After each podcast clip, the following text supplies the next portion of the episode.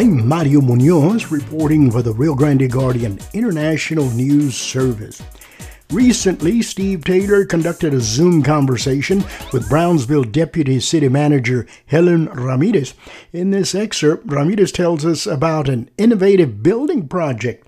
Here's Steve Taylor with Helen Ramirez. This is brand new, hot off the presses, as they say, the Astrea Project. Tell us what's happening there. We are very excited about the project. Astrea is an aerospace and home building company out of Austin, Texas. And they have built a home there, but they thought it's time to really build a community of 125 net zero carbon homes and rental homes in Brownsville. So they really found a beautiful piece of property.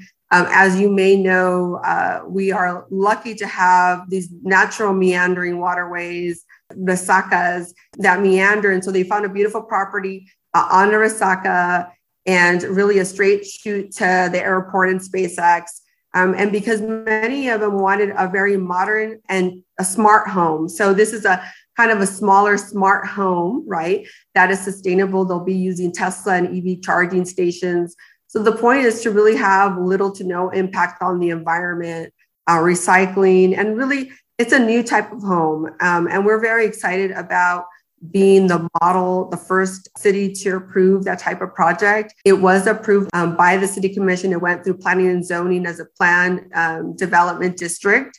And that's what's a good thing about, you know, we modified our building and zoning codes and our fire codes last year. And now we're seeing where you can have an innovative project within the city of Brownsville if it has a specific purpose and really a higher or different type of home, right, that we want to offer. Not everybody wants the same type of home, right?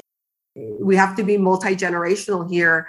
And so here they saw a need for this type of home, and you know, why not? We are in this aerospace and technology area of the state of Texas, and so they've been very open and welcoming. So very excited about. They've shared a video of their homes, and they're already. I know that there's already a list of people signing up to rent the homes, and maybe they'll eventually be for sale as well. So.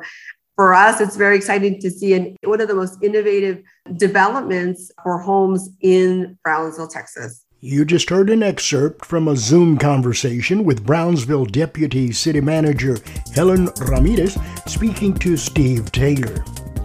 I'm Mario Munoz reporting for the Rio Grande Guardian International News Service.